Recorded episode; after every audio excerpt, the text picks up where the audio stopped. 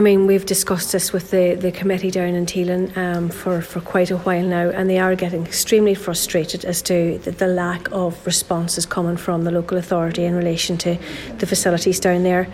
We are working very hard with them and trying to ensure that everybody has a safe parking spot, um, an area to go, safe berthing.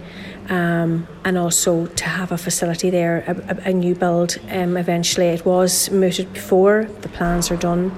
Um, planning permission has not been applied for as of yet, but there are great plans for down in Teelin.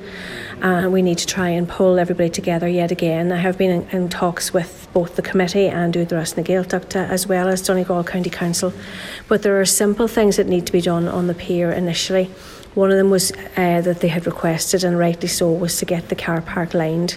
The other thing was requested to get the likes of a skip down to get the, the, the pier area cleared. The fact that there's only one Portaloo down at such a busy but busy pier when you've got three boats coming out of there on, for tours under Slieve League um, and, and it's, it's, it's, a hive of activity. Also, the roadway down to it is quite narrow, and the grass is very overgrown on both sides. So it's really, really difficult for for a visitor to try to gauge where they should be driving, and they're on the middle of the road.